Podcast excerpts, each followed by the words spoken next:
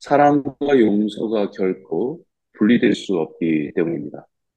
우리를 향한 조건 없는 사랑, 무한한 사랑이 죄로 소망이 없는 우리를 향한 은, 용서의 은혜로 찾아온 것이기 때문입니다.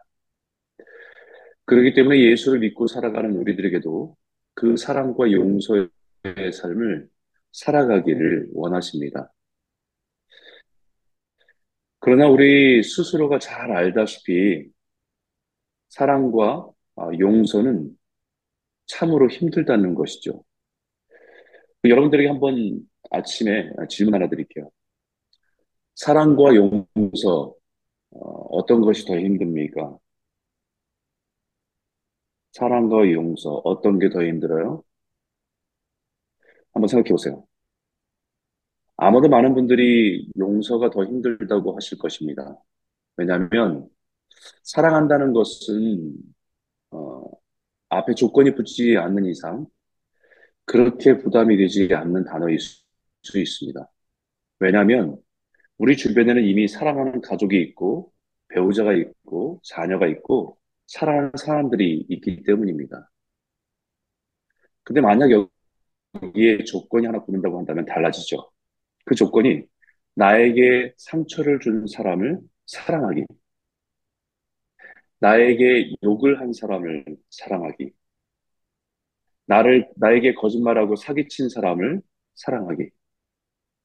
내 가족을 해친 사람을 사랑하기.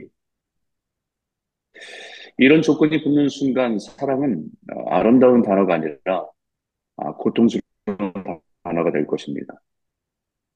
그때의 사랑이 고통을 여겨지는 이유가 바로 용서라고 하는 다리를 건너야 하기 때문입니다. 그런 의미에서 생각해 보면 용서는 이미 그 조건을 전제한 단어이죠. 나에게 해를 끼치고 손해를 주고 미워하고 상처를 주고 그렇기 때문에 용서가 더 어렵게 느껴지는 것이 당연한 것입니다. 그런데 베드로가 예수님께 주여 형제가 내게 죄를 범하면 몇 번이나 용서하여 주리까? 일곱 번까지 하오리까? 라고 물었습니다.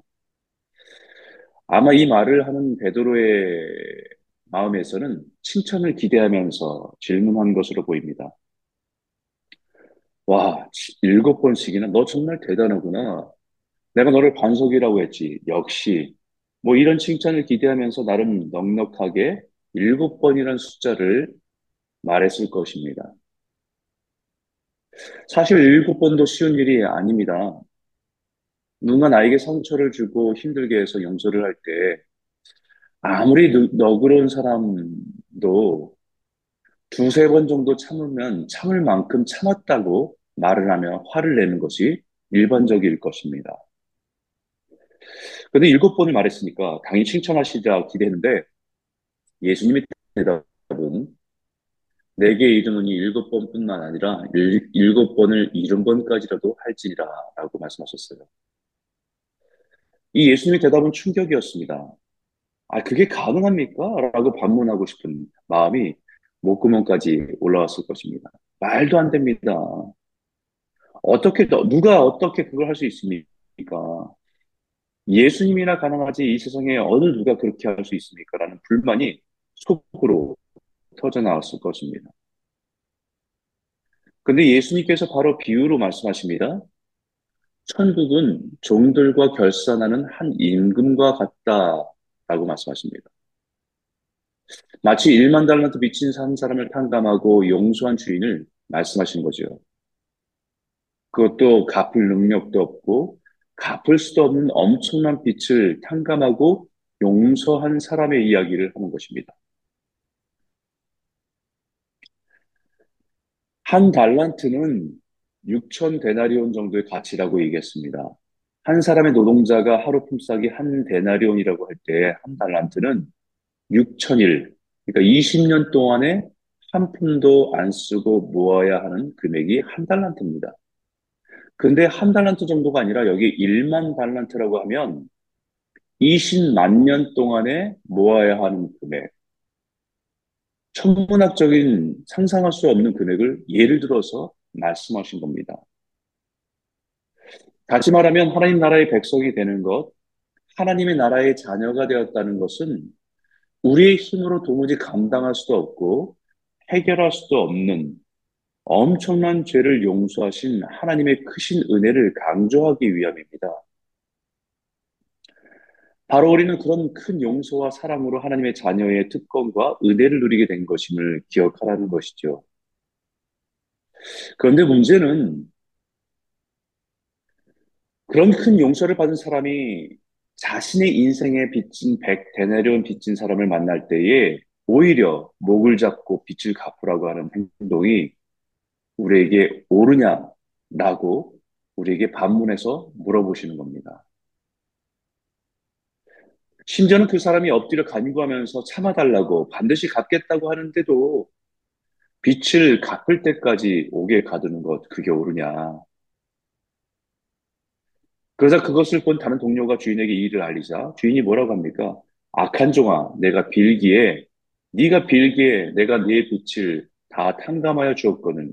너는 왜 그렇게 하지 않았냐고 심하게 책망하는 모습을 보여주게 됩니다. 그리고 그 주인이 용서의 의미를 정확하게 가르쳐 주죠. 내가 너를 용, 불쌍히 여김과 같이 너도 내 동료를 불쌍히 여김이 마땅하지 아니야. 용서의 가장 중요한 포인트는 주님이 내가 너를 불쌍히 여김과 같이입니다. 주님이 나를 불쌍히 여김과 같이 나에게 상처를 주고 피해를 준 사람이 아니라 나를 용서하고 사랑하신 주님을 바라보는 것이 용서입니다. 나에게 힘들게 하고 나에게 상처를 그 사람을 바라보면 할 수 없습니다. 어렵습니다. 그러나 주님을 바라보면 할 수 있는 것이 용서입니다. 아니, 주님만 바라볼 때 할 수 있는 것이 용서입니다. 오늘 이 말씀을 묵상할 때 어제 나눴던 말씀의 배경에서 이해해야 됩니다. 그리고 더 분명해집니다. 그 의미가 18장 전체 속에서 오늘 본문을 봐야 이 본문의 의미가 더 분명해집니다. 15절에 뭐라고 했습니까? 형제가 죄를 범하거든 라는 상황 속에서 형제를 찾아가서 권면하라. 또 권면했는데 안 들으면 잘 그것을 받아들이지 않으면 다른 증인과 같이 가서 다시 권면하라. 그래도 듣지 않으면 교회의 권위를 가지고 가서 그들의 권면하라. 누구에 대한 이야기입니까? 잃어버린 한 마리의 양에 대한 말을 하는 거죠. 함께 공동체 속에서 있어야 되지만 잘못된 곁길로 세워나간 사람, 상처가 되어서 실족하게 된 사람, 아니면 실족하게, 실족함을 받은 사람, 누가 되었든지 간에 형제가 죄를 범하면 형제로서 찾아가서 권면하는. 혼자서 안 되면 둘이 같이 가서 그 사람을 설득하고 권면하는 것. 그래도 안 되면 교회 권위를 가지고 함께 가서 그에게 권면하는 것. 그게 형제가 해야 될 도리고 그것이 교회가 해야 될 도리라고 말씀했습니다. 그리고 그 다음 절에 뭐라고 합니까? 19절, 20절에. 진실로 너에게 이르느니 무엇인지 너희가 땅에서 내면 하늘에서도 매일 것이요. 무엇인지 땅에서 풀면 하늘에서도 풀리리라. 진실로 너, 다시 너희에게 이르노니 너희 중에 두 사람이 땅에서 합심하여 무엇인지 구하면 하늘에 계신 내 아버지께서 그것을 그들을 위하여 이루게 하시리라. 라고 하셨습니다. 이 말씀의 의미를 가지고 용서라는 의미를 생각해 보시기 바랍니다. 한 사람이 가서 권면하고 두 사람이 가서 권면하고 교회가 같이 권면하는 자체가 뭡니까? 교회가 하는 일이죠. 용서는 매어 있는 것을 푸는 일입니다. 용서하지 않는 마음은 스스로 자신을 분노와 미움이란 감옥에 가두고 결박하는 일이기 때문입니다. 우리 의조 쉽지 않은 일이 용서입니다. 해야 함을 알면서도 가장 어려운 일이 용서입니다. 그러나 주님이 우리에게 용서라고 하시는 것은 그 사람 우리에게는 그 권세가 있습니다. 땅에서도 매면 하늘에서도 매이고 하늘 땅에서도 풀면 하늘에서도 풀 수 있는 권세를 교회의 성도에게 주셨다라고 말씀하십니다. 내 감정에 매여서 갇혀 있지 말고 구하라. 그러면 하늘에 계신 하나님께서 그들을 위해서 그리고 너를 위해서 매인 것을 풀어주실 것을 믿는 것입니다. 그래서 오늘 본 마지막에도 동일한 말씀하지요. 너희가 각각 마음으로부터 형제를 용서하지 아니하면 뭐라 합니까? 나의 하늘 아버지께서도 너에게 이와 같이 하시리라. 우리는 땅과 하늘을 이어 있는 존재들입니다. 우리가 땅에서도 풀면 하늘에서도 풀릴 것이고 땅에서도 매이면 하늘에서도 매이게 될 것입니다. 용서는 모든 죄를 결, 죄의 결박을 푸는 열쇠입니다. 미움과 분노 그리고 복수의 사를 끊어버리고 하늘의 자유를 누리게 하는 축복입니다. 사랑 성도 여러분, 오늘 이 아침에 우리들의 기도가 모든 매이고 결박된 모든 죄의 사슬을 끊어버리는 아침이 되시기를 소원합니다. 우리 마음에 꽁꽁 묶어놓고 내 마음의 감정에 감옥에 가둬놓은 사람이 있다고 한다면 오늘 이 아침에 기도의 열쇠로 활짝 열어서 하나님의 용서가 선포되고 또한 우리 또한 그 안에서 자유하게 되는 은혜를 회복하시는 귀한 아침이 되기를 주의 이름으로 축복합니다.